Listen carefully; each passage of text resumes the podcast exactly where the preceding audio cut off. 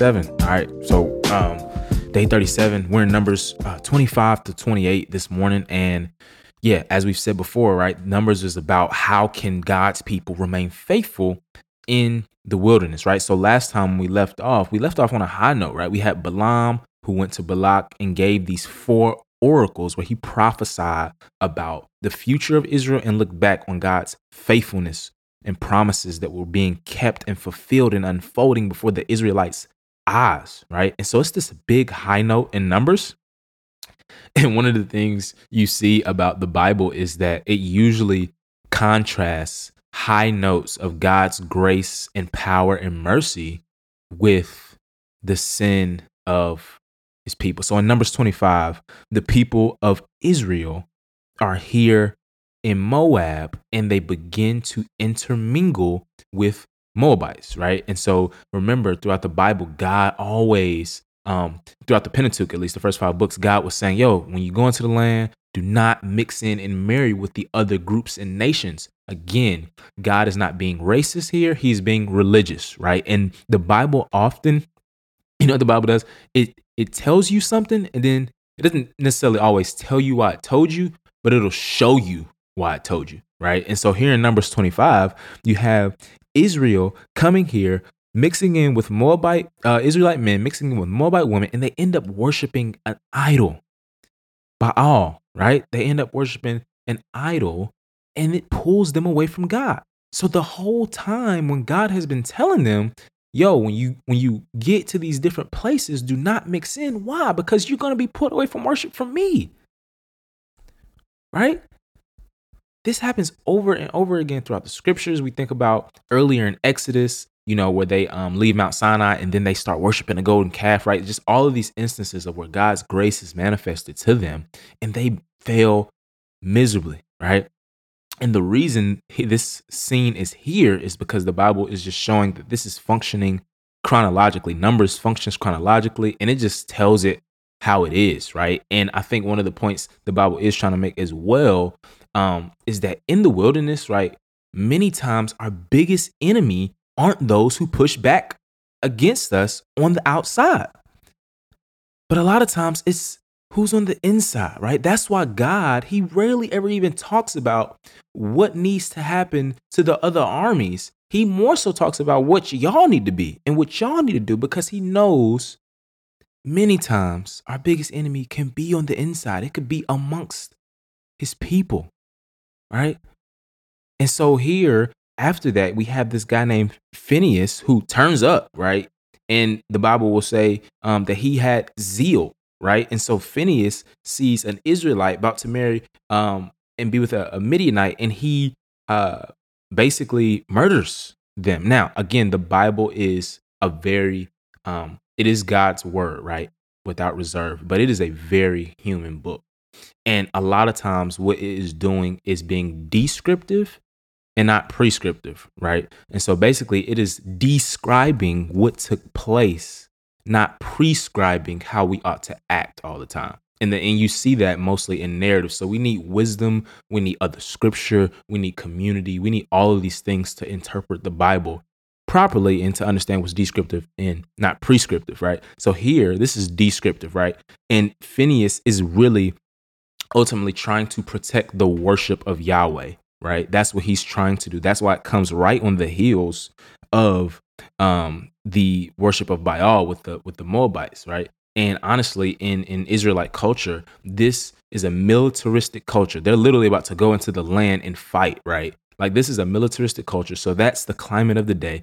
And on top of that, this was how zeal was um kind of fleshed itself out, right? Uh in this time. So 2510 will say, The Lord spoke to Moses, Phinehas, son of Eleazar, son of Aaron the priest, has turned back my wrath from the Israelites because he was zealous among them with my zeal, so that I not destroy the Israelites in my zeal. And so Phinehas is showing zeal here for the worship of Yahweh. Um, and it sheds kind of light on like why you move to the New Testament. Before Paul becomes a Christian, he is has this kind of um, Jew, uh, Jew Jewish zeal, right, where he is pushing back against the Christians and persecuting them. Again, the Bible is describing what happened, not prescribing. Obviously, we don't want to harm anyone in the protecting of worship of Yahweh, right? And so then in Numbers 26, we have another census, right? So this is the second census, right? Because this is the second generation. Now remember at the beginning of the book of Numbers, you had um, the first census, right? And that was of the first generation. And God was showing, yo, these are the people that uh, God brought out of Egypt and they see him part the Red Sea. Now we have the second generation. So the second generation with the second census. And basically the census like bookends the book in many ways. So that's why it's even called numbers, right? The two census. We talked about that a little bit before. Um, and he, what God wants to show here is that those who are of the first generation aren't of the second generation, right? And that he will ultimately keep his promise. Now, um, the Bible mentions in Luke 24, Jesus is talking to the disciples on the road to Emmaus, and he's basically telling them, Hey guys, I rose from the dead, but the scriptures needed to be fulfilled, right? The scriptures, those scriptures, right? The law, the prophets, and the writings, they actually pointed to and wrote about my death and my resurrection. Now, if you go back and read the Old Testament, nowhere explicitly does it say, oh, the Messiah will come, die, and rise. But what the Bible wants us to see is the patterns, the deep structures of Scripture. In the book of Numbers, the first generation dies. The second generation comes to life after their death. So, in many ways, Israel, again, Israel corporately parallels with Jesus individually, right? And so, because again, Jesus is the ultimate Israelite. So, Israel here, in a sense, dies and comes back to life so God can keep his promise. And that's what happens for us, right? The true Israel, Jesus, dies on a cross and comes back to life so that we can, we can receive the promises of God. And in Numbers 26, God basically says, like, yo, these are the folks who died in the wilderness, including Korah and those who were with him. And basically, this is a warning, right, for you. Again, this book is written to the second generation. So he's saying, yo, all of these things that you're seeing and that you hear, this is a warning, fam. Like this is so that you will remain faithful. And Apostle Paul will pick up on that theme later in the New Testament, where it's not just a warning for the, the later Israelites, it's a warning for people today in 2020, right? Um, because God should not be tested. So Numbers 27 comes, and basically God is saying, yo, these are the laws for the inheritance for those who um, don't have sons and have daughters. So in Israelite culture, you would pass down the inheritance to your oldest son.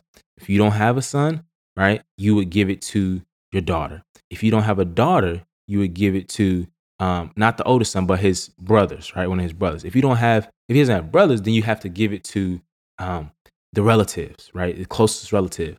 And what God is just trying to make sure over and over and over again that the vulnerable have what they need, right? God always cares about those who are um, disadvantaged, destitute, marginalized. He he didn't want a person to grow up and not have an inheritance, right? And not be able to carry the lineage and line along. And so God institutes this here as they get ready to go into the land.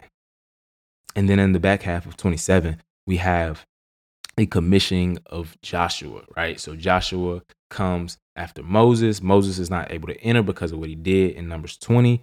But Joshua is the one who is going to help the people of God receive their inheritance, right? So again, remember, um, Joshua is of the second generation, and um, him and Caleb were those who went into the land and spied and seen that it was good, right? They were those who were living by faith, right? And Joshua, the Bible says here, um, was a man with God's spirit on him, right? He's a man with the spirit of God. He has the Holy Spirit on him for this particular task, right?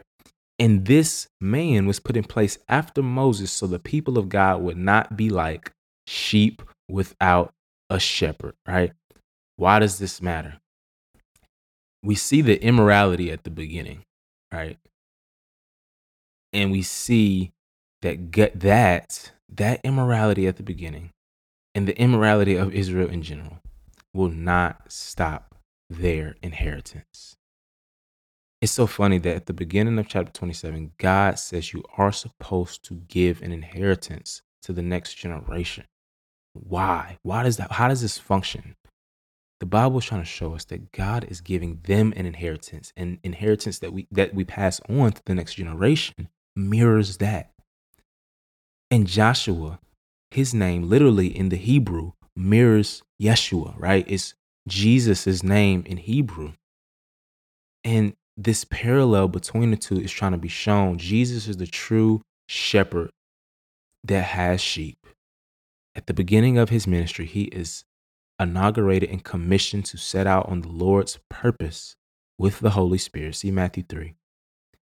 And now, you know, um, Joshua functions in the role for the people of God to take them into the promised land and to have possessions, right? To have many possessions, to come out uh, of the wilderness into the promised land. We can't get there by our own performance, but again, only by God's promises, by his commissioned person, right? The reality is we can make it through every day in the wilderness and out of the wilderness only by trusting the person God has put in